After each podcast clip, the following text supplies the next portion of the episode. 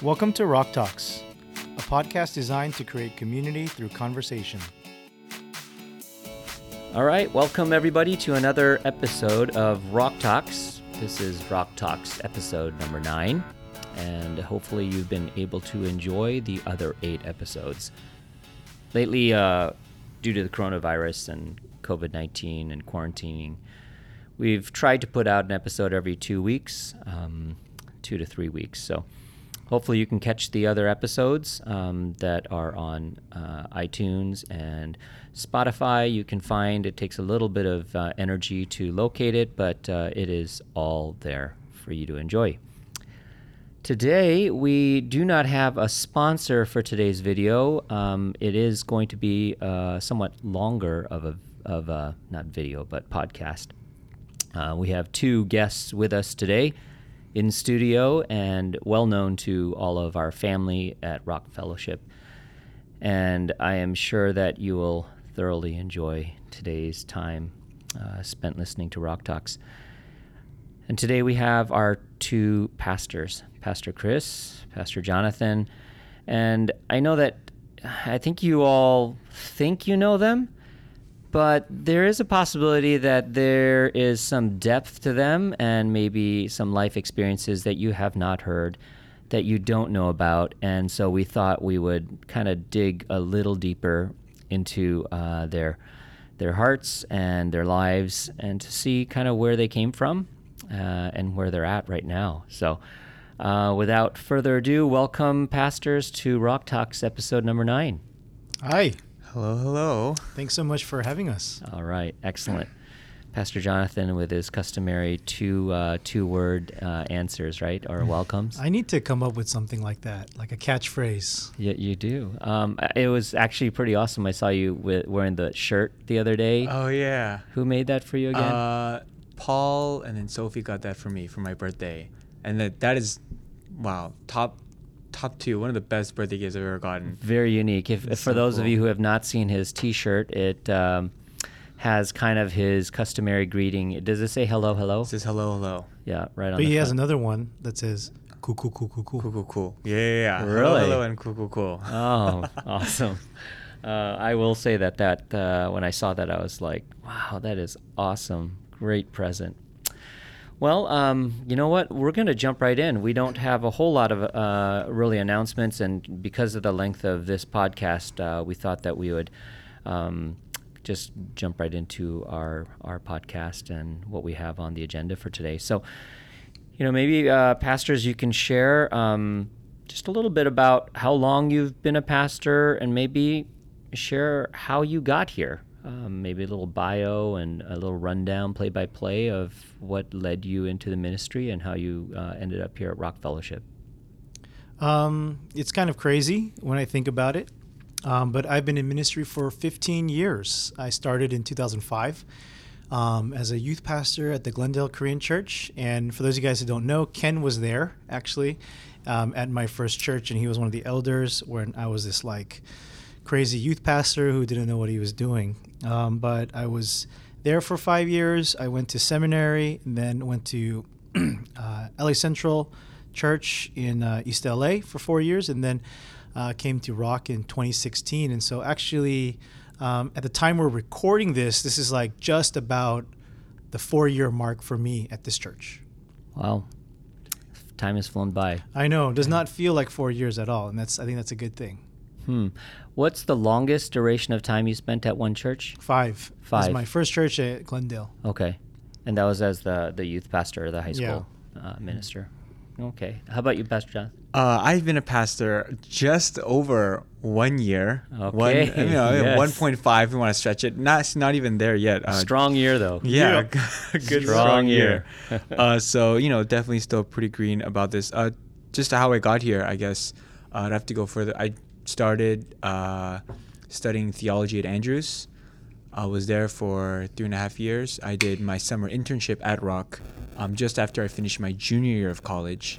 Then went back to finish up my last semester, and then received the call to come to Rock, and I've started February of 2019. The first Sabbath of February in 2019 was technically my first Sabbath at Rock, and I've been here since then. So yeah, much shorter bio for me. Yeah. And can I say, it's just been amazing to Oh. have you here. Yes. It's been awesome. Too kind. It's There's been- only one thing that I haven't really liked about you being here is I constantly, and you know, in our conversations, I feel super old talking to you. Pastor and Jonathan and I will, you know, in our kind of downtime, talk about, you know, our interests. We'll talk about entertainment, and he never knows any of the movies I know because they're too old, and any of the actors and music. So that's okay. It's I- fun. It makes me feel more cultured when I talk about this kind of stuff. Yeah, he has the lingo and the slang, you know, and he says things that I'm just like, mm, I guess that's what they're saying these days. Yeah, it's good to have someone around like that. yes, definitely. Well, um, you know, as you went into the ministry or as you became a pastor, what I, I guess what are, what are some of the things that really scared you? Because I think the church has heard kind of, uh, for the most part, I think they've heard how or what convicted you to be a pastor. But what were the things that kind of held you back uh, from taking that step that really worried you or scared you uh, about going into it?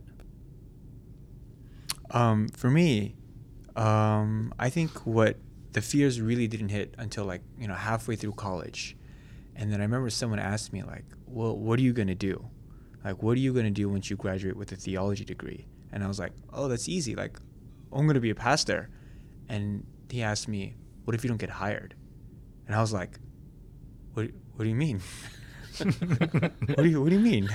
He's like, "Yeah, well, let's say you graduate, right, and no church is hiring, right, and then so obviously, like with your experience, you have to be a youth pastor, and you know, let's say no church is hiring youth pastor." And I was like, "Huh?" And he's like, "What are you gonna do? Like, you got loans. How are you gonna pay them off?" And I was like. And like I remember the first time I heard that, and like I really sat. I was like, my heart sank. I was like, "Oh my god!" I started sweating. I was like, "I don't know." I was like, Wow. "What? What do I do?" And I was like, "I'll, I'll go to seminary, I guess." And he's like, "You're just gonna double down on your gamble?" And I was like, oh, I, I guess Whoa. so. And I was just like, I remember I was so like, you know, I came here just like, for me, the answer was like, oh, I'll just trust God. And he's like, yeah, that's a, that's a fine answer, I guess. But like, you know, what if God doesn't answer your prayer the way you think He will? And I was just like, oh, okay, let's talk about something else. So I think really in, in college, the biggest fear was like, what if what if I got it all wrong? Like what if God didn't actually call me into ministry? What if like all of that was just like me thinking about it myself and I you know, I went to Andrews, took out loans and you know, I told God, you know, I told everyone and convinced myself I was going to do this and the whole time God was like, "No, no, this is not my plan for you." And then I think my fear became a little exacerbated my junior year of college. Um, there's this day called Ministry Ministry Opportunity Day. So this is where um, most of the conferences in America will send a representative to Andrews. Um, they'll do it for all the colleges. But for Andrews, they'll do it um, in the seminary building, and then they'll just interview all people that are going to graduate within that year.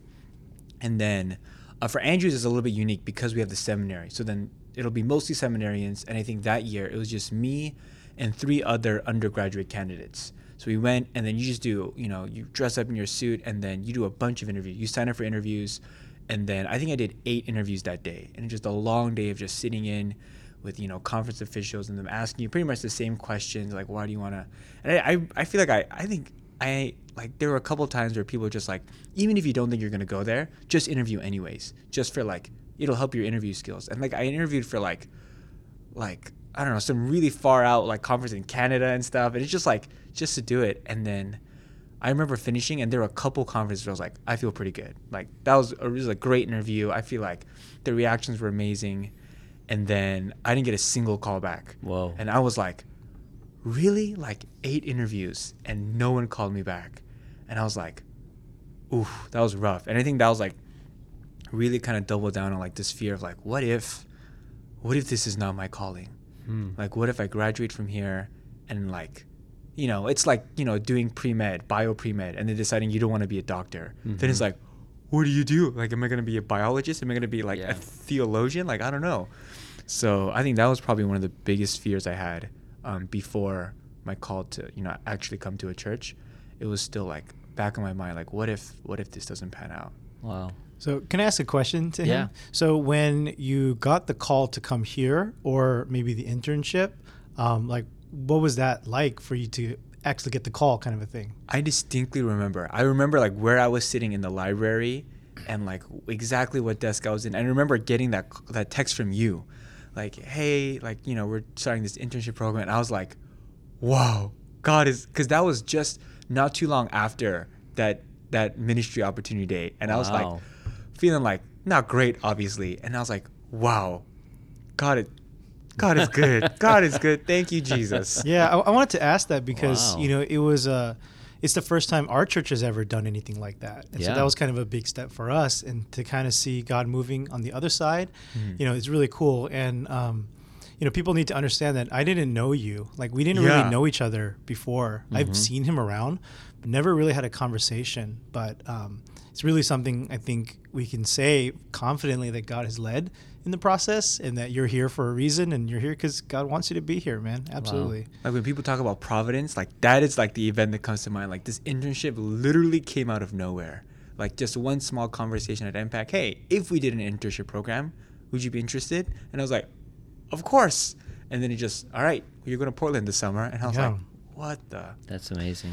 Um, for me, I think um, what scared me the most was disappointing my dad Mhm. and uh, well, my parents, um, because what I was planning to do before going into ministry was kind of the Korean American Seventh Day Adventist dream. I was planning to do medicine, go to medical school, do all that stuff, and um, I decided not to, and I just switched to theology. And um, I've talked about my parents before, and um, my dad especially, and his views on faith and church, and his like he's not really into it. And so I was really scared that I was gonna dis- disappoint my dad and the disapproval, you know. Um, but um, I'll share a little bit later because in the next question, it kind of I can talk about how things resolved um, because it was like my dad was the guy who was involved in kind of what we're going to talk about next. But that was probably the worst thing. Like I didn't really worry about finding a job or money because I don't know. I was just like a kid. I was I was like 19 when I decided to do it, and I just like okay, let's just do it. Let's just be a pastor. That sounds awesome. Like I love church and I love people, so let's go. And so I didn't really. Um, I wasn't smart enough to realize that there are other things to worry about. So I just kind of went with it. But that was a thing on the back of my mind like, oh, what about my dad? Is this is he going to disapprove? Is he going to be really disappointed in me? You know, back when you were going um, through college and you know as theology, what was uh, how many how many people were like on that same track with you? Like you know through if you if you remember throughout America, North America. Um, it was strange because the so I was born 1983, and then I knew like a handful, which sounds like small, but that's a lot. Is there's like a number of people who were born 1983 that were like in ministry or going to go into ministry. Um, while I was in PUC, our Korean theology population blew up to about like eight, which Eight. is yeah, which is quite a bit. And that's just at one school. That's just at PUC. Um, now, unfortunately, that those it didn't pan out for all of them. Um, among those, one was planning to go into medicine regardless, but they were Mm-hmm. wanted to study theology, and then among them, maybe two, other than me, actually is is in ministry right now. Um, but before me, there was like not very many people. Like you, see kind of these waves in Korean Adventist ministry, Mhm. and like there's a chunk of people at one time, and there'll be a gap of like nobody or like one. And so before me, there was really no one, and then um, we started, and then it kind of like grew a little bit. How about during during your time, Pastor Jonathan? Um, at Andrews, there were, I think, four theology majors my grade that graduated with me. Of those four, um, myself, Nira, James, three are, oh, I guess there were five. Five total, and then three are serving at Korean American churches now. Okay. hmm And uh, it sounds like then, like what you're saying, Pastor Chris, is that thing the numbers kind of go up and down and and just ebb and flow with time. Yeah. However, unfortunately, I think it's trending down. I don't know. Pastor Jonathan might know better because he's uh, just came out of college more recently. But I, the sense I get, and who we're meeting at our pastors' meetings, it seems like it's it's going down from what it has been. Yeah, I mean, there aren't, I don't, I can't recall any like really big wave of like within the past five years or so of like a bunch of people deciding to study theology and then graduating to go on to serve at a Korean church. there's you know maybe one or two every other year or so, maybe one. Right now, I can only think of maybe two people That are right now currently who in school? Yeah, for studying theology, planning to go into ministry. Yeah, I think two. I've heard rumors of of a third. Yeah, so But, that's yeah. kind of I mean, are there positions to be filled? Is there is there a demand uh, and not a supply, uh, or that's a good question. Um, I do think the the demand is is lower than it has been, um, because a lot of churches now cannot afford to have two pastors or EM pastors. They can have one, and most of them are looking for uh, kind of a EM senior pastor, you know, who's been established and been in ministry for a while, not not like fresh out of college to, to lead out an EM group, you know. So um, there's only a handful of churches that can actually do that. Hmm. I guess back in the day, like back in like m- my time, like the EM pastors were. all- I don't think there were any full time EM pastors. I mean, it was all like part time, and people just kind of like scraping by, and um, and so it's yeah, much different financial kind of like uh, you know situation at uh, these days. So. Yeah, that's uh, that's a that's a whole nother uh, podcast to talk about the future of uh, of the ministry. We can we might be able to go into some of that uh, today, but you know, along this journey that you had, um, going into ministry and and studying, were there were there influential people that either, I guess, discouraged you or encouraged you along the way?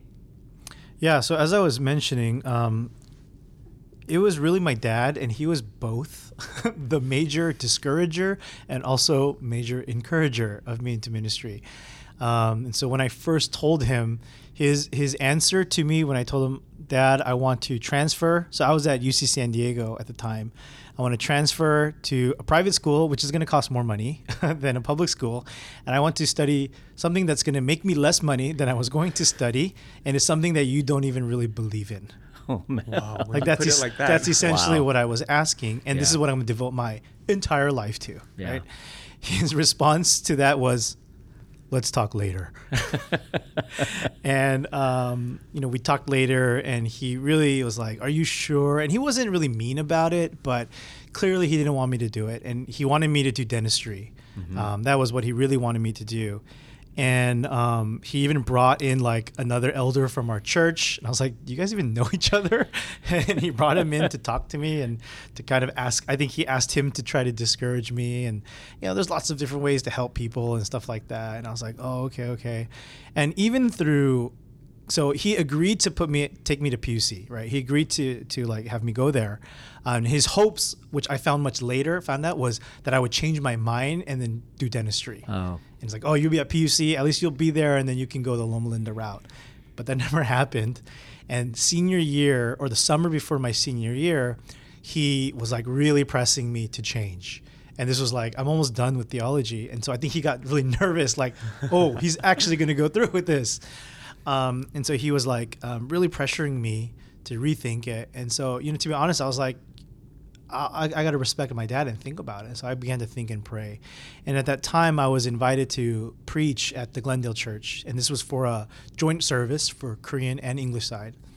And he found out that I was going to preach one Saturday. And so he said to me, I'm going to come and I'm going to watch and see if you can do it. Whoa. Those were his exact words. Pressure. I'm going to see if you can do this. Wow. Um, and uh, I was like really, really nervous, and you know, ended up preaching and, and did my thing. And the response from my dad was he was like, "Chris, I'm speechless. Dang. I didn't know you could do that. Like, where did you learn how to do that?" Wow. And I was like, Wow. I went to school, Dad. what do you think I've been doing for the last three years?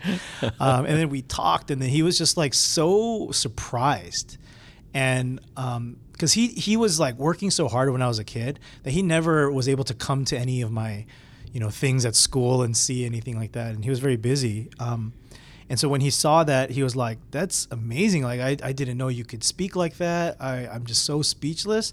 And then he said, "You know what? Forget about dentistry. You should be a pastor." Really? Wow. And that just like blew my mind. That's crazy. Um, and for me, like as I look back on that, um, it's still pretty emotional even to think about. It's like over 15 years ago. Yeah. Um, but to me, that was like that confirmation Hmm. because I, I I want the approval of my parents. Like I want my parents to be proud of me, and to I was kind of accepting like I'm just not going to get that. But for God to give that and that that grace to me was like it was His stamp to me. Like you are called. and Wow. I'm going to make the way for you. How about your mom? Was she always My very mom. supportive? Uh, so when I told her I wanted to do ministry, she was like, "Okay," like very calm about it. Mm-hmm. And then later, like many years later, she told me like, "Hey, you know that night you told me you wanted to be a pastor." Uh, I couldn't sleep that night because I was so happy Wow. and so excited that you're planning. And she said, "I never told you this, but I've always wanted you to be a pastor." no. Wow. And I didn't want to tell you and influence you because I wanted God to lead you. And I was like, oh my goodness. I think I cried. That's crazy. Um, but so she was really, really excited, really supportive, and and still is. She watches our live streams Friday night and she, She watches our? Sabbath live streams. she listens to the podcast. oh man. Wow. That's great. Your brother was he on board? My brother was pretty on board. He was like, that's fine. I Yeah. don't think he really was really worried about it. But, Yeah, yeah. Um, but he was okay, you know. And, and actually, he supported when I was in uh, college and I was in my like student pastor gig and you know doing part time pastor intern in Pleasanton Church. My brother was in Berkeley, and he he came out and he attended church. I think you know partly to support me. Dang. And so that was cool. That's good. How about you, Pastor Jonathan? Um, in a lot of ways, my my person is the f- flip of Pastor Chris's. This is my mom, who was um, kind of both encouraging and discouraging. So before, uh, similarly to Pastor Chris's story, in high school, and really since like I was really little, my mom was like, you know, there are a lot of options when it comes to career, and it can be very tricky. So we've taken the liberty to decide for you. You will be a doctor. and I was like, from very early on, I was like, that's a hard no. Yeah. Like I, I don't know if it was partly like just like me like rebelling, like I would have if you didn't tell me, but now that you told me, I'm not gonna be a doctor. But like, you know, once I hit high school and stuff, I was like, wow, I don't, I can't do medical school. There's no way. And I was like, very, I kind of like made it pretty clear to my mom, like I'm, I'm not gonna be a doctor. And then she also made it very clear to me, you're gonna be a doctor.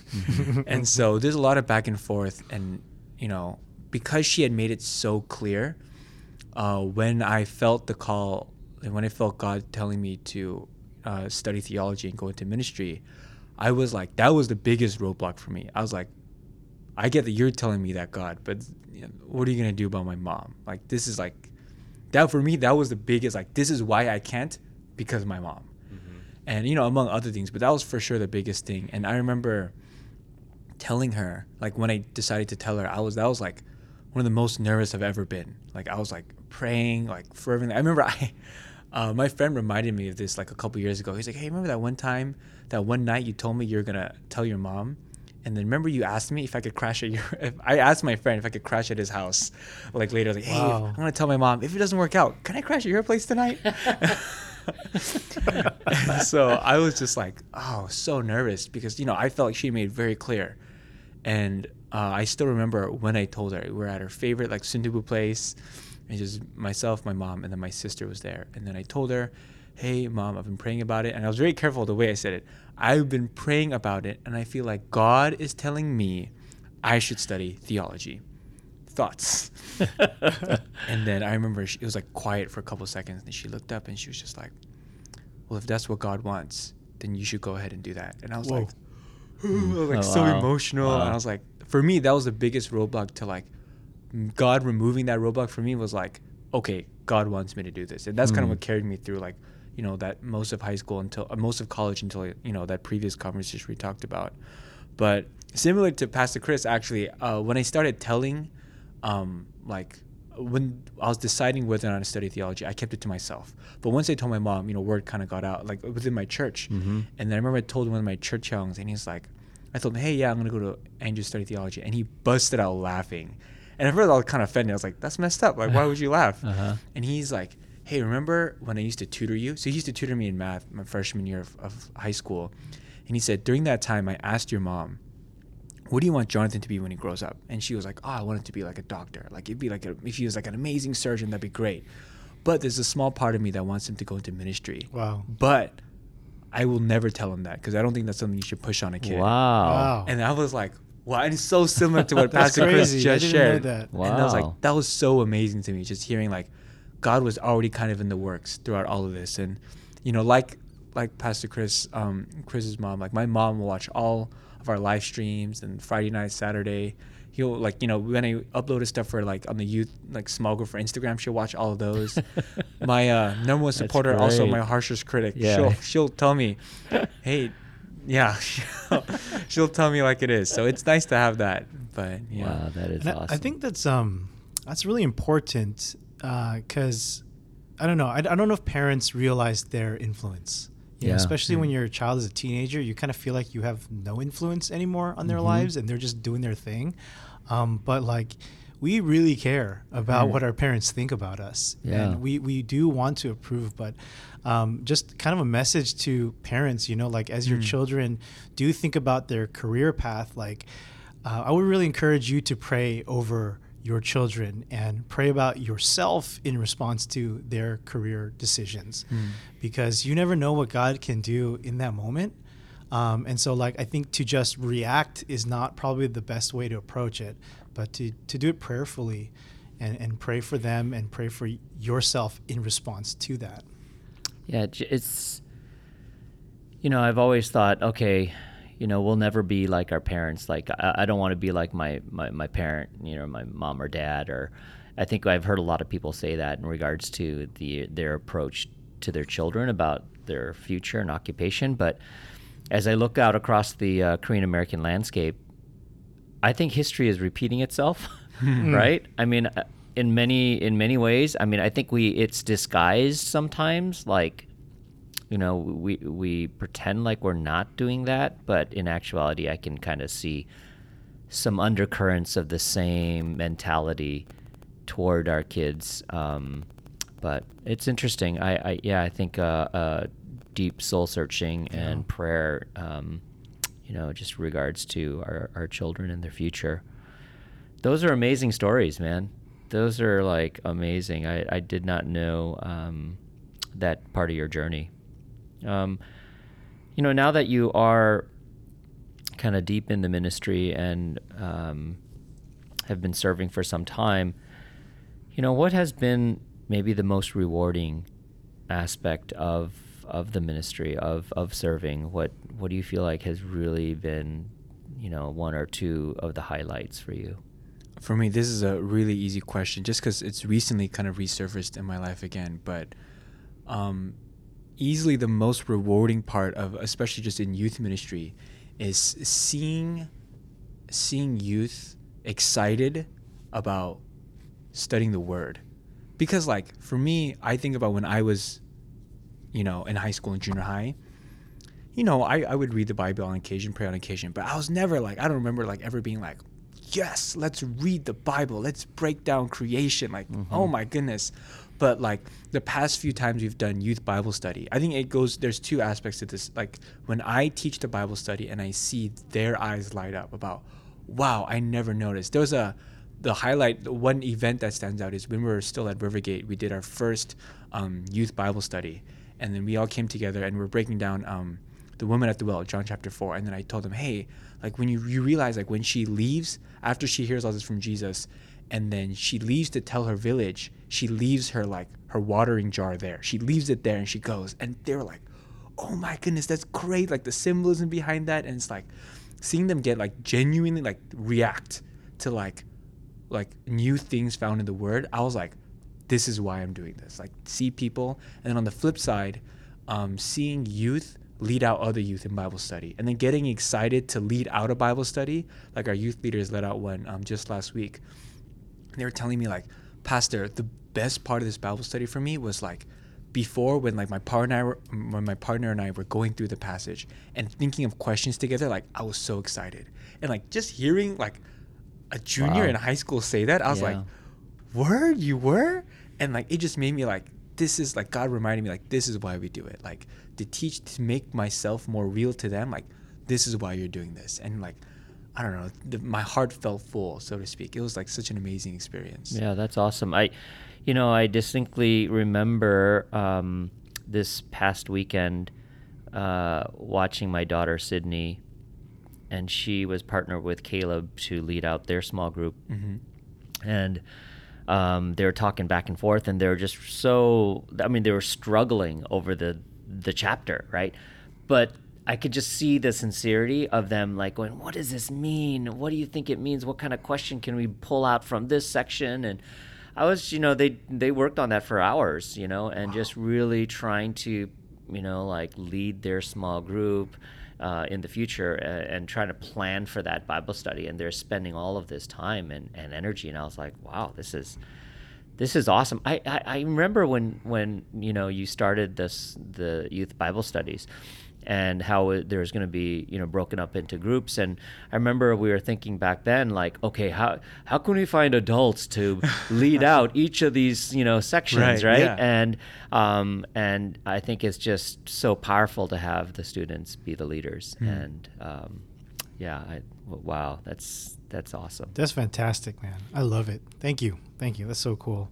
Um, I kind of have a similar thought. There's kind of like a personal side to it, and then kind of like an organizational side to this question for me. Um, personally, like that, it's like when, when when something clicks for someone, like it's visible, it's physical. You can see when something is clicking about God or Scripture or their lives, and God is speaking to them in that moment. Like that moment where you see that click is is amazing. And like, if you've never ever been able to experience that, like, it is so beautiful to know that you played a part. And so, um, whenever that's like a personal conversation, a baptismal study, even in, even preaching, like you can see it, even though you're on stage and you see people. Like when you see those moments, um, it is it is really, really, really fulfilling just to know that God used you in some way. Um, on a kind of an organizational um, side of things is um, when I see like leaders rising up. Mm. That is that is a beautiful thing. When you see people becoming more committed and more bought into the vision and more excited about the ministry of the church and like being willing to volunteer and and take on things that you didn't even ask them to take on. Um, perfect example of this is the Rock Kids Care Team right now. Like that kind of there was just a need, and then the children's ministry were like, "Let's do it!" Right? Like that that initiative is like is so cool. I mm-hmm. love seeing that, and and I love seeing the leadership like bought in to the vision and making decisions and moving forward and asking the right questions so that we can lead the organization the right way and to the right place and where God is leading us. Like that is such a cool, cool experience for me as a leader. And it's it's more like it's more recent that I've been able to see that and and see that happen in in in our churches. And so like just being a part of that, um, so rewarding, so fulfilling. Like that's the thing that gets you going, right? Like that's the thing that that that we that we when we wake up in the morning, like that's what we want to experience and see and like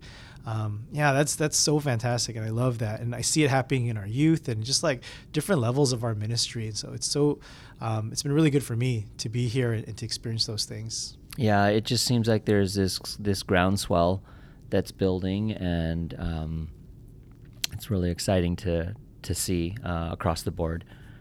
Um, on the flip side of that same uh, question, what what do you think has been the most difficult or the most challenging aspect of ministry for you? Um, I would say, and and the word I'm going to use to answer this question is not exactly what people think of when I when when, when they think of this word, but for me, it's loneliness. Um, and and what I mean is not like I feel lonely in life and I feel like uh, I don't have friends or anything like that. Um, it's because I'm not really that kind of a person. Like, there's been very few times where I actually felt lonely. Um, I just like have fun with myself and I can do things that I can be alone. And um, so I, it's not like that relational loneliness. It is uh, the feeling that I'm alone in this ministry. And it's the feeling of nobody cares except for me.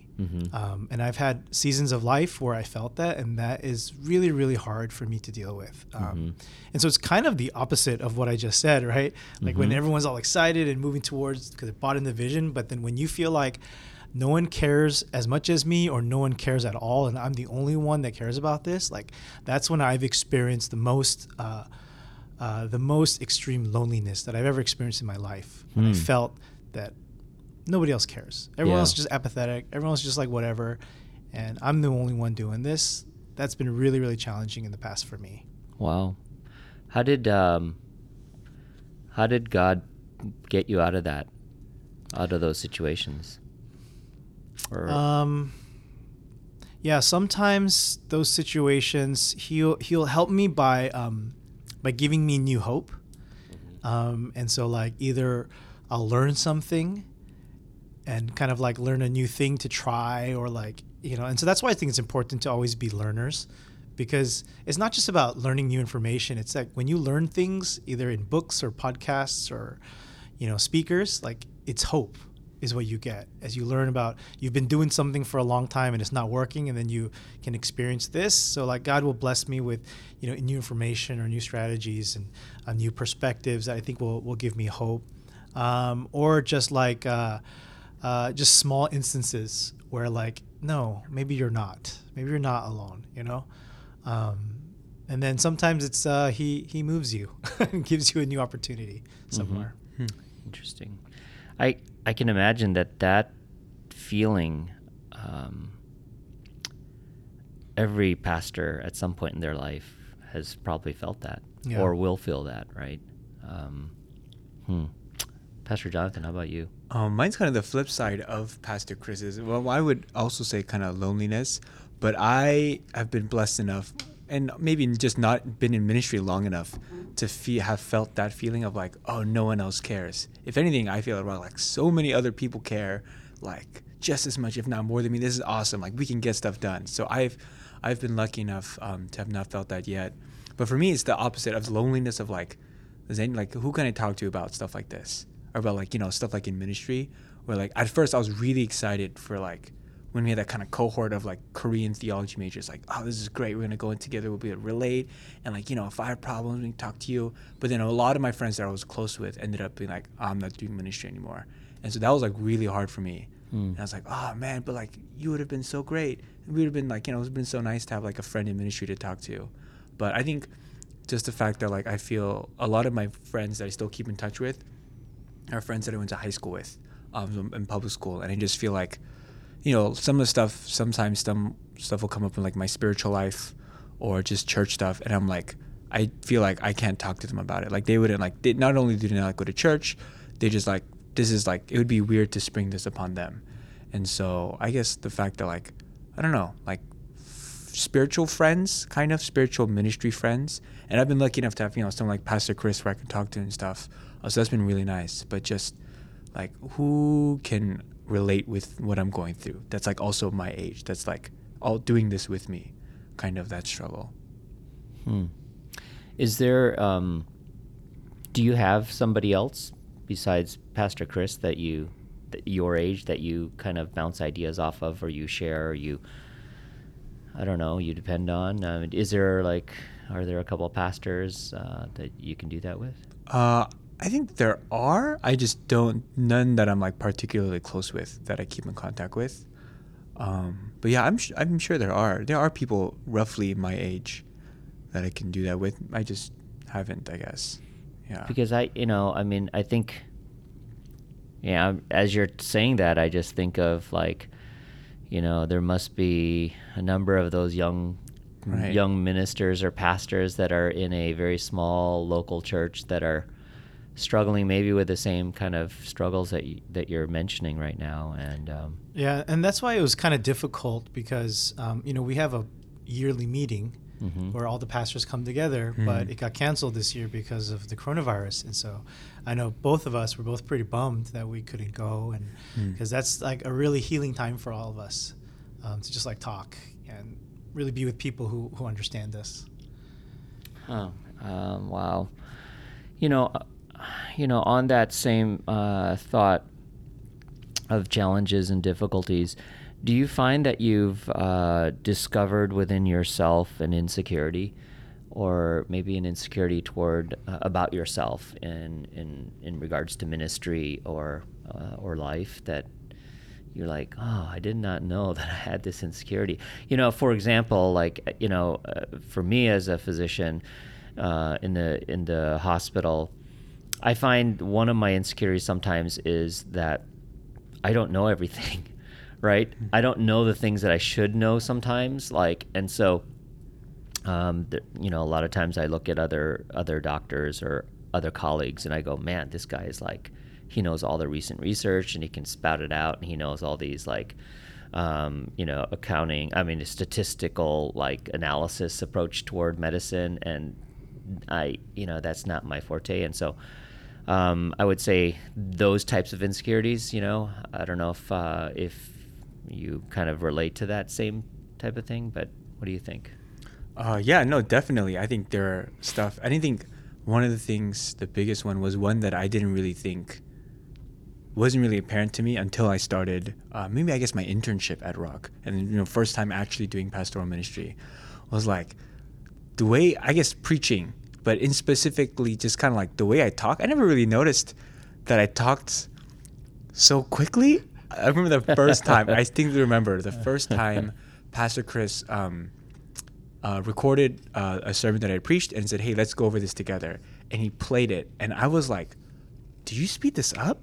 And he's like, "No, this is just how you sound." And I was like, "People sat through this," and I remember like I could not like you know of, of combined with like I hate the sound of my voice versus like why do I sound like a chipmunk? Like, what is going on?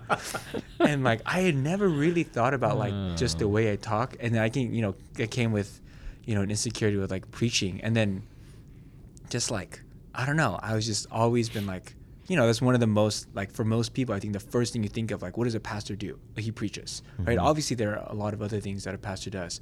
But I think what's on the forefront of more, most people's minds and what kind of people used to determine a metric of like how much they like a pastor is like what are their sermons like? Mm. And for me just to hear that was like a very humbling experience like is this what i sound like? Mm. And like is this where i'm starting? Because i don't know why but in high school i was like oh like public speaking that's my thing. I'm like i'm good at this. I can do this. I you know given the choice of like taking a paper test or a presentation any day. Mm-hmm. And then like even in college i was just like oh like this is fine. I'm like this is good. Like i'm okay with where i am right now and then that first time he, I heard that like Pastor Chris played that on his laptop, I was like, "Holy moly, this is rough. This sounds wild. Like, oh my goodness, we need to you know, fix this. This is not okay." But I think yeah, preaching dash like just the way I talk was like very an unexpected thing to be insecure about. Hmm. Yeah. I uh, I still have it, Mm-hmm. And I'm saving it, and I'm gonna save it for a really long time. And you're gonna forget Oh. about it, and then you're gonna years later, I'm gonna be like, hey. Let's listen to your very first sermon together, Oh, and let's just see, let's just see what it's like. Uh, I think it's gonna be cool, and that's kind of the being born in the, being ministry doing ministry in this age. You have that. Like I don't have my very first sermon. I don't I don't know where it is. It was never recorded, but it's gonna be cool. It's gonna be fun to to listen Oh, to it in like five years. I'm not looking Wow. forward to that. Wow. Um, yeah, you know, like I am. Uh, if if we're really trying to get deep into our lives and who we are as people, like I'm a pretty insecure person, and I've always been. Um, and I've shared kind of my testimony about um, like who I was when I was a kid and how you know everyone made fun of me and that really had low self esteem. So I'm like pretty insecure, um, and I'm, I'm thankful because um, God has really worked with me and helped me through a lot of those insecurities and um, has helped me to be more confident in life and stuff like that. But I do do still struggle um, with and and I remember hearing this presentation um, from this pastor's wife, and she basically was saying like all men are insecure, like all men are insecure, Hmm. no matter what, they're all Mhm. insecure, and and but the truth is like pastors, that's like another level, right? Mm. Because you're um, even if you're in a small church, you're you're somewhat of a public figure, Yeah. and so you constantly like question yourself. Um, but I, I think um, one of the main things that I've discovered, and this is like pretty recent, is um, I've tied up my my identity with my ministry, Mm. and like who I am, to me is often like determined by the ministry I'm in. Mm-hmm. So if my ministry and the church is doing well, then I am valuable Mm. and I am someone to respect. I am someone to care about. And I am someone who has something to say that matters because my church is doing well. But if Mhm. it wasn't, and if I was struggling, then my self worth just drops, Hmm. you know? And so, like, and I know that's not right, and that's not what God wants for me or for anybody to like this idea that what you produce is determines your worth. Like that's so unbiblical. But you know that's kind of sin in our lives, and so I've um, and I think that's been in the back of my mind for a long time, and I just kind of like ignored it. But more recently, those thoughts have kind of emerged for for a number of different reasons. Um, and so like it's like a really deep question of who am I and who am I apart from being a pastor?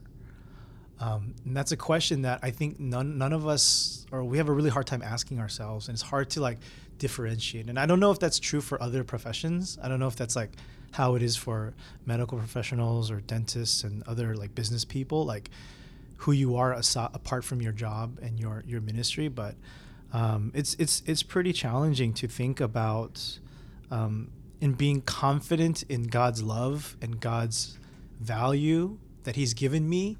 Um, that is completely separate from what I produce as a pastor and what kind of church I have. And like to know that I am fully loved and favored and blessed, even if I don't do anything. Like that's that's kind of difficult. It is. Um, but something I'm like wrestling with these days, actually, to be really comfortable in that truth. you know it's i think with ministry and for pastors uh, you're in a public arena that's under a microscope uh, where people can freely judge uh, your worth or your net value based on the numbers that attend your church or your tithe dollars or how well you preach or all of those things, and then they can make a, a, judgment and say you're good or bad as a pastor. You know, at, in any other profession, or I know that in medicine or maybe in dentistry, you know, they they you you can't tell whether they're a good physician or not. You know, you just you just can't tell like just from the the general appearance, right? Because you go to work and you put in your hours and you see your patients and you leave, and uh, there's no way to judge uh, judge that. Um, I guess if you own your own practice or something, maybe uh, based on production or how much you make or you know things like that. But I think uh, in ministry, it's like it's all out in the open, right? Everyone can see that, right? And so I can I can see how that would, you know, um, there could be a leaning toward that insecurity that you talk about. Yeah, yeah, and I think lots of pastors struggle with it. And you compare yourself Yeah. a lot to other pastors, and which is really silly. Yeah. Um, because that that really makes no sense, and we all know that. But you compare their preaching ability, you compare their uh, you know followers, you compare their church size, their budget, their membership. Um, and, and you fight it and you try really hard not to do that because you know it's not helpful Yeah. but like there's just a part of us that that does you know like we do that Huh.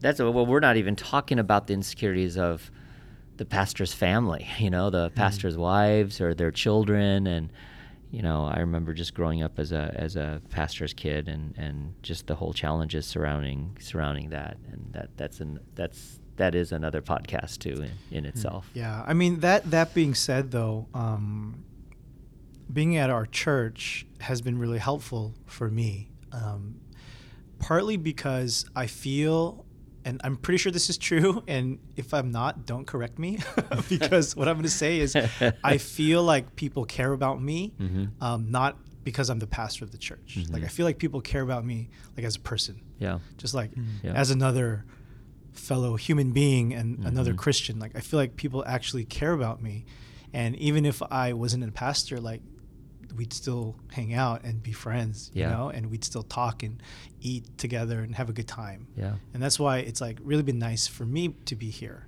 because I don't get that feel and, and it's just like I'm battling with it, but the church helps a lot. So thank you to everyone and kind of your your your influence on my life. Like you guys matter a lot to me. Mm. Hmm. You know what? You know what? What keeps you up at night these days? Um, past six months, maybe. What are the things that like constantly on your mind that that keeps you up? You know, a- and it, it may be it may be a a positive thing. It may be a negative thing. It may be something you know.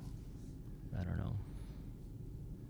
Um, you know, I don't know that I necessarily have anything that really keeps me up at night as far as like Uh, we know something. You have something that keeps you up at night. well, depending, I guess, on how you interpret this question, I do stay up at night. I do stay up pretty late most nights. um, but nothing that as as far as like that's like eating away at my conscience or anything like that. I mean, I guess like nights before I preach, it's just anxiety, but um, nothing like that's been a long term kind of like cloud hanging over my head.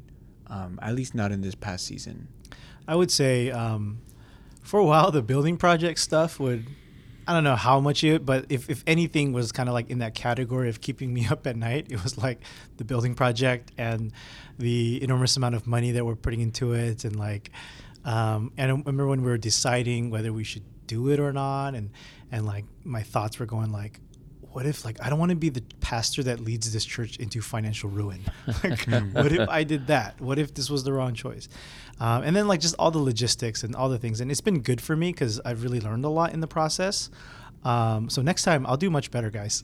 uh, but just handling all that stuff, it's it's a lot of things to to think about. Um, it wasn't. It's not particular like anxiety, you know, inducing, but just like lots of things to think about. Yeah. Um, I would say just the other question is like, where is God taking us? And like, what does Rock Fellowship look like in 10, 20 years? And um, a lot of times it's like, I'm up because I'm like pumped and excited about the future for this Uh-huh. community because I think God has an amazing future for us. Mm. And so to like start thinking about it, like my brain will just like go to all these different places and all these pictures of this amazing church in the future. Mhm. And it's like, oh man, it's gonna be like this. And I think about the small groups and I think about the worship and I think about like the outreach that we're gonna be doing and like all these different ideas, like that kind of stuff. And it's like it's the best kind. It's the best version of something that would would keep me up. Hmm. Um, what? Uh, let me ask you this question: uh, If you were to give yourself a grade, you know, A, A minus, you know, C, D, give yourself a grade of how well you have balanced your ministry and your personal life. That's a good question. Um, I think I would give myself a B. I think I'd give myself a B. Okay. So, and, and this is the, this is a phrase that Pastor Jonathan uses a lot. Like it could be worse, it could be better. that's that's a good phrase though. Pastor Jonathan has great phrases, Oh, but um, yeah, like I think I've, I think Tracy um, feels pretty supported by me. Like I'm not one of those pastors who like church comes first, family comes second. You know, when I was in semi or not seminary theology, studying theology in undergrad, they really heavily emphasize like your family is more important. They are your first ministry. If your family suffers, your ministry will suffer. You know, and so like make sure you pay attention to your family. Don't sacrifice them. So that's been always on my mind, and um, I think you know I'm I'm able to be home often and to, to help with, with Miles and help take care of Tracy and things like that. So I don't know. I, I feel like um, I feel like I'm doing okay. I'm doing okay. Um, Hmm. But yeah, I mean, it probably could be better. Do you have you um do you guys have some family rules in terms of like time that is church time or family time or are there some No, not not any like spoken rules, just like stuff that I kind of have set forth for me. Mhm. Um, although it's been kind of all messed up because of the coronavirus, it just kind of changed all our schedules and and everything like that. Um, but we have set some set some schedules. You know, like these these times are for me to do things for church, and um, I should try to be back by this time, and I'll try to follow those rules. Um, And then like we're also trying to support Tracy to for her to work on her art and do her work, and so like she has her time, and there are certain days that I'm like really trying not to do church things, Mhm. and I can just focus on the family and take care of Miles so that Tracy can work on things and, and things like that. Do you think that? Um, well, uh, let- let's ask Pastor Jonathan first, and then we'll kind of double back. Um, Uh, yeah, for me, it's a very different dynamic as far as like my person. I for, simple answer for a grade, I don't know, A minus, B plus. That being said, there's no one at home that I like come home to and like I have to Uh-huh. balance. Uh, I guess I'm just going off of like uh, keeping in touch with my parents, keeping in touch with um, my friends, and so Well, Yeah. you know, I, I think a good question for Pastor Jonathan to ask, because it's kind of a different question, but is like for self care. Like, do you take care of yourself? Yeah. Um, how good at you are providing for yourself in kind of the different areas of your life? Oh, uh, I think I'm so far not not too shabby. Yeah, I All think I'm doing all right. Yeah. Good. Do you think you feel like uh, have you in your mind set some ground rules as far as this is my time, this is my alone time? I mean, do you have like a day off like during the week where you say, okay, on you know on Sundays or Sunday from this time to this time, this Mm-hmm. is this is my time or Mm, I don't know that I've had a whole. Oh, actually, with um, this uh, like the coronavirus church schedule, with you know sermons being preached on by Wednesday. Usually Thursdays are pretty free for me. Mhm. Um, but usually, even when before all this happened, when church was as just usual, I don't know that I had a full day off, just a couple of half days, and then but usually in the evenings, um, from like ten till when I sleep, nine till like when I sleep at like you know like one or two, I'll just like, you know, hang out with friends or you know do stuff on my own. So okay. yeah. Pastor Chris, do you think that you have gotten like when you first started into the ministry and then now has that changed? Like have you learned to be able to kind of like set guidelines and parameters and, and are you better at, you know, I guess delineating your personal space and your church time and I don't think so. Okay. I don't think so. Um, like like I said, when I started in ministry, I was like this kid who was just like super excited about everything, like overly excited and energetic, and like my whole life was just church, right? And so like that was fine with me. Um, so, but now it's not not because I've learned to do that, but because I have a family now. You know, it just Yeah. it's there. So I, I don't know if I can say like I've intentionally thought like, okay, this is how I can balance my life better. It was just more like this is my life now. I I have to figure this out. I have to make sure that my family is cared for and like I'm present enough. And um, I I don't have a great plan. It's just like just kind of go with what I think. And I I mean, and I don't know if this is like I think it's a good question to ask, and I ask Tracy constantly, like, "Am I gone too much? Do you feel like I I Mhm. prioritize ministry over you and family?" Like, I'll ask her every now and again, Yeah. and um, even though it's a very direct question and it's something that we don't ask, I think it's probably very helpful. Like, do you, as my wife, do you feel that I have misplaced priorities? And like, I mean, maybe that'd be a good question for all of us to ask our families. Yeah. Like, I know I feel maybe I feel like I've been fine and I've been balancing well, but what do you, what is your experience like? Do you feel like I've been balancing well, or do you feel like I haven't prioritized well? So I would say maybe that's the one question that I've learned to ask in my life that has helped me to do that. Uh, other than that, it's just kind of like I just kind of go with it, you know. Wow, that's uh, you know that's admirable that you you know you're able to kind of have that that insight to be able to ask those questions. You know, um, you know to your family and to and to your wife. That's but awesome. actually, I kind of learned that from Tracy, and, Mhm. and what I mean by that is like I learned from her that we should not assume things. And even though it like hurts our pride to ask certain question, it's better to ask the question Mhm. than um, to be upset because the person didn't do something that you never asked for. yeah. You know, and so like early on in the marriage, Tracy would say stuff to me and ask me things, and she's like, you know, this kind of hurts my pride to ask this or say this, but can you da da da da da, Mhm. right? But it kind of set the tone for us. Like, it's better to ask. Yeah. Hmm. Well, that's great. Um, well, here's the last question for this uh, this first section. Uh, if you had unlimited resources, right? I mean, you had unlimited resources, money, time, I guess, you know, personnel or people resources. What kind of dreams do you have for the church? What kind of dreams? What does that picture of church look like for you?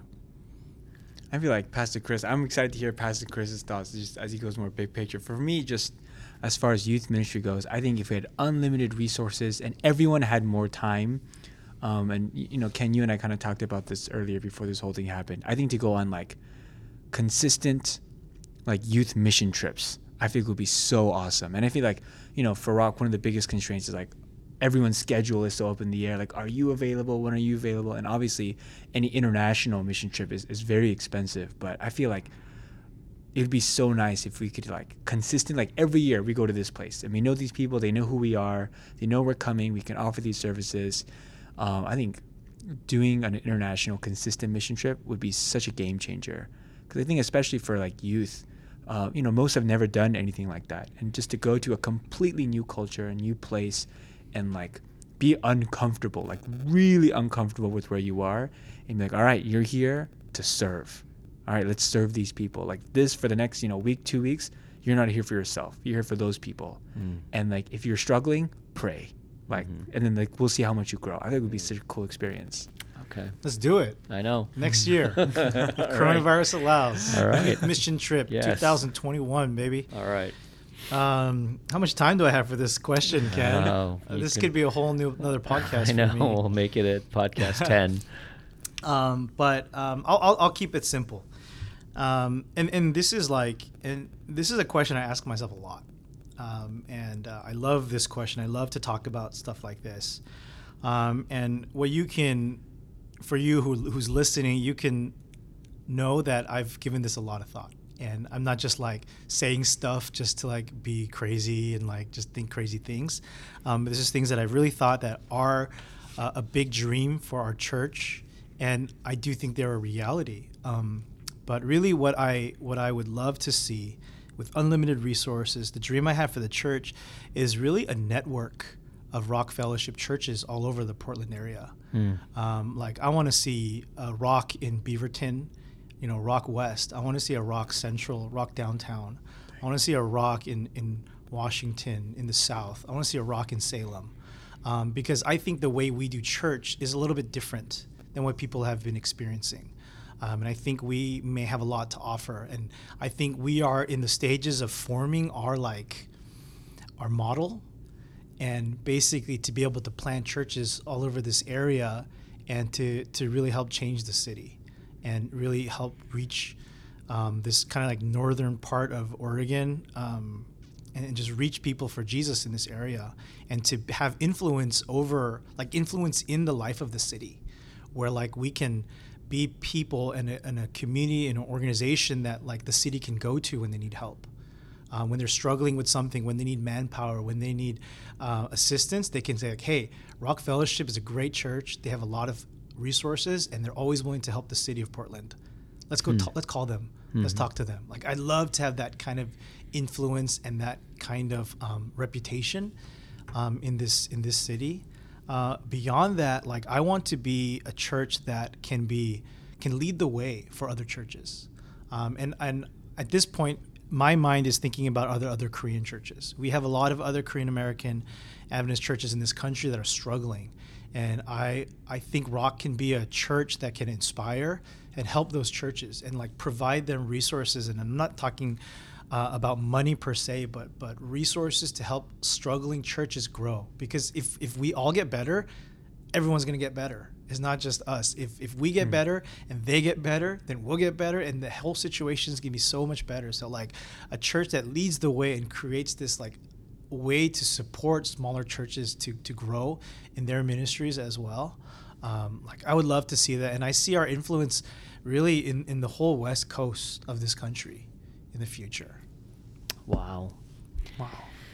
Um, Yeah, and you know, like wow. I, I'm, I'm appreciate uh, you asking this question, and I haven't really talked about it a lot to people. Mm-hmm. There's a handful of people I've talked to this about in our church, but I've largely kept it like kind of quiet. Mm-hmm. Um, partly because I'm not sure what people would think.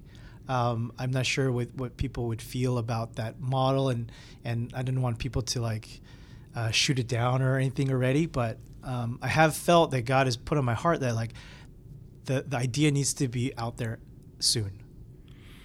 I mean, this sounds like what you're saying is a twofold um, dream, right? Um, or a vision.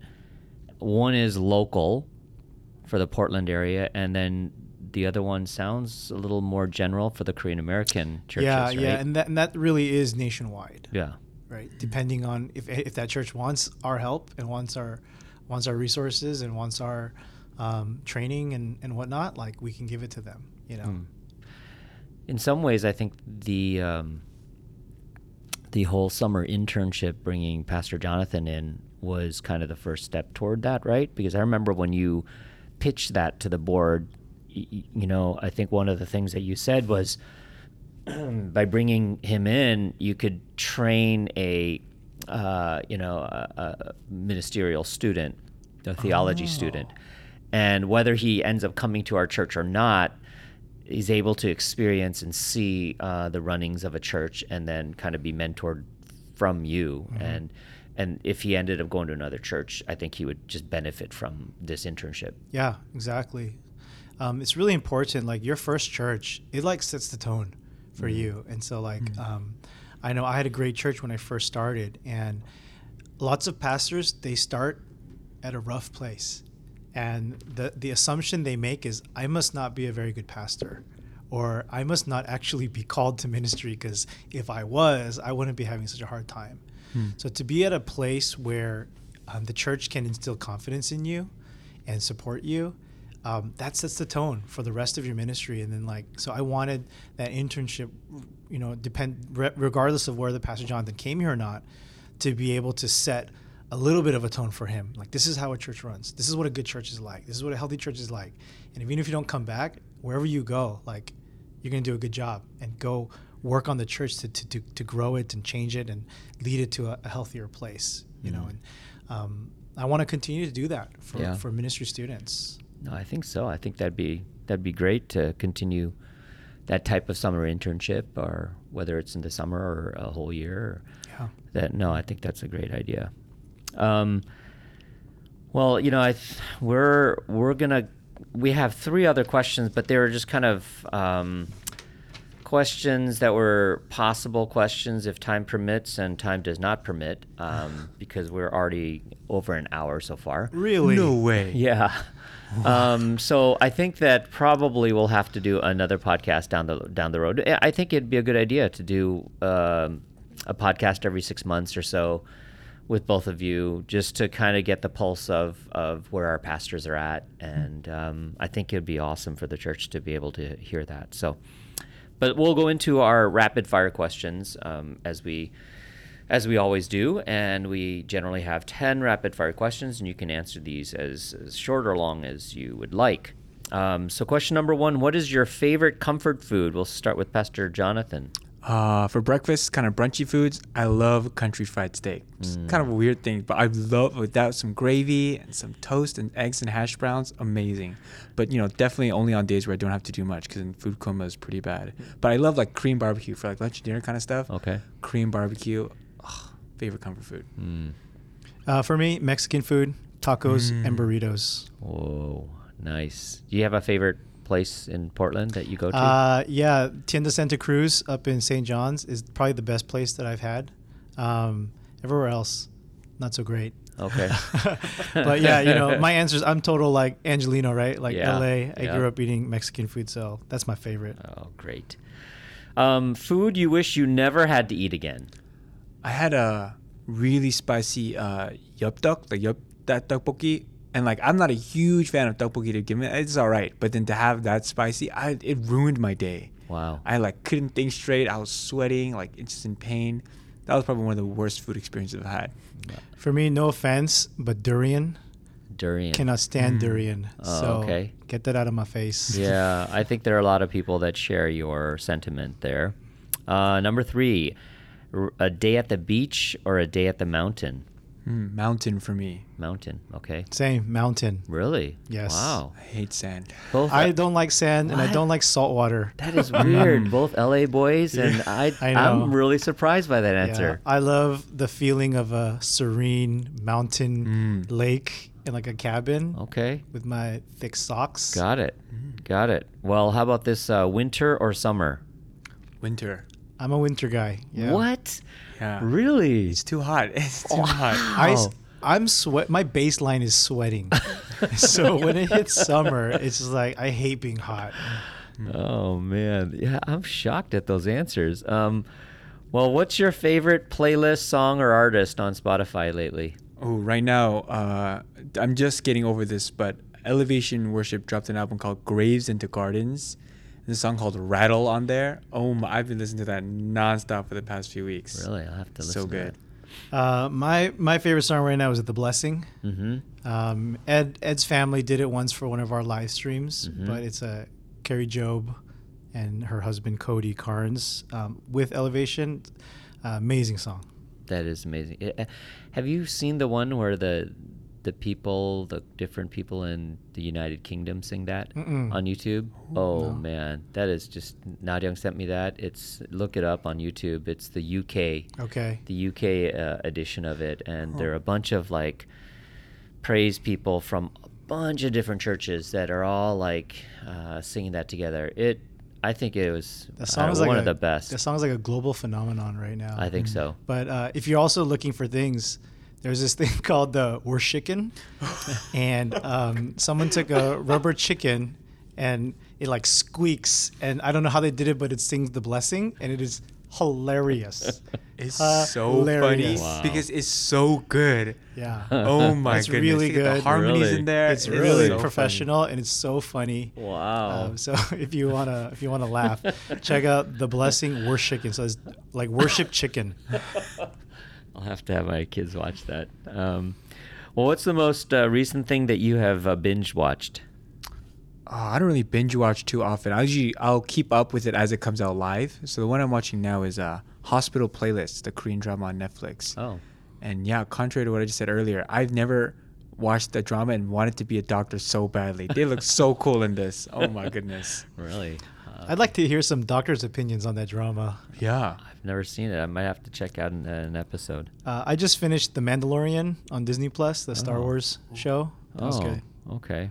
Yeah, I haven't seen that one either, but I have things to watch. Um, so, cup or cone for your ice cream? Oh, cup all the way. Cup. Same cup. Really? Yeah, Okay. cones get messy. Hmm. Um, that's Yeah. that's that is true. All right, number eight. Uh, if you went head to head against each other, what, what's what's so funny? I don't know. Oh, a funny oh, this, question. oh, this question. Oh, yeah. question. Okay, I see. Yeah, it is kind of. I, I think I laughed out loud as I was like writing this question out. Uh, all right. If you went head to head against each other, what thing would you be confident you could win in? Arm wrestling. Oh yeah. uh, definitely.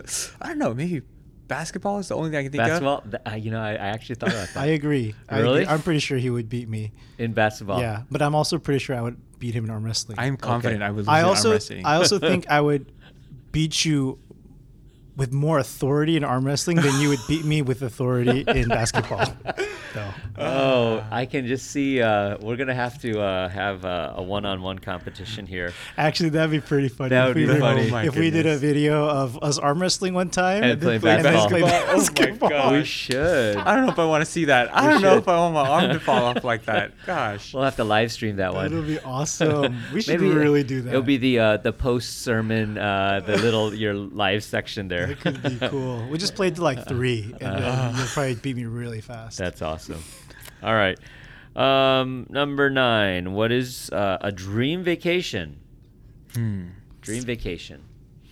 I haven't traveled much, so the only place that I've been to that I want to re- redo with a group of friends is probably a Korea trip. Okay. And like just go food crawl, eat all the good foods and all the hole in the wall spots, and then just yeah, just explore Korea with some friends. Okay. Uh, I'm not like a I'm not a person who likes to do a lot on vacation. Like I, I don't want the feeling of I need a vacation after this vacation. Yeah. So my dream vacation is like, um, and I guess I'll, I'll pick kind of a destination, but like maybe like Swiss Alps, like in the mountains, Okay. Uh, with it like super comfortable. And this again the mountain thing, like Yeah. with my warm socks in pajamas in the cabin, and just like and then eating really good food during that. That's uh, Miles can or he doesn't have to be there. it's, it's either or, I think, in this Oh situation. Oh my. All right. Hopefully your wife is there too, though. Uh, Oh, yeah, she definitely needs to be there. okay. All right. All right. That'd be too bold to step out on that ledge.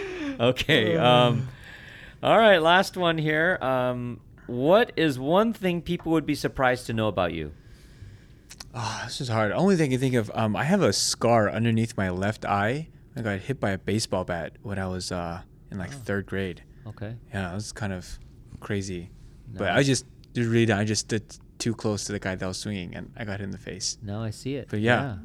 I see it too. I'll never, un- yeah, I'll never unsee it now. I know. I'm gonna call you Scarface from now on. Pastor Scarface. All right. Um, for me, um, when I was younger, one of my dreams, like secret dreams, I didn't really tell people about, but that I wanted to do, like as a career, is I wanted to be on Saturday Saturday Night Live. What? One of the cast characters on Saturday Night Live. You know, Wow. I I wanted to do that for a little while, Huh. and then my brother said, "You're not funny enough," and so that dream was crushed. Uh, Well, guys, thank you so much for uh, your time. I know we went uh, an hour and 15 minutes today. This is the Wow. longest uh, longest podcast that we have uh, put out, but uh, definitely worth every minute of it. And for those of you that have spent this entire time with us, we truly thank you for um, uh, sharing your time with Rock Talks. We hope that uh, you stay safe and that um, you uh, really kind of hold hold close those that are dear to you, and we will look forward to sharing our time with you on the next Rock Talks. All right, take care. Bye.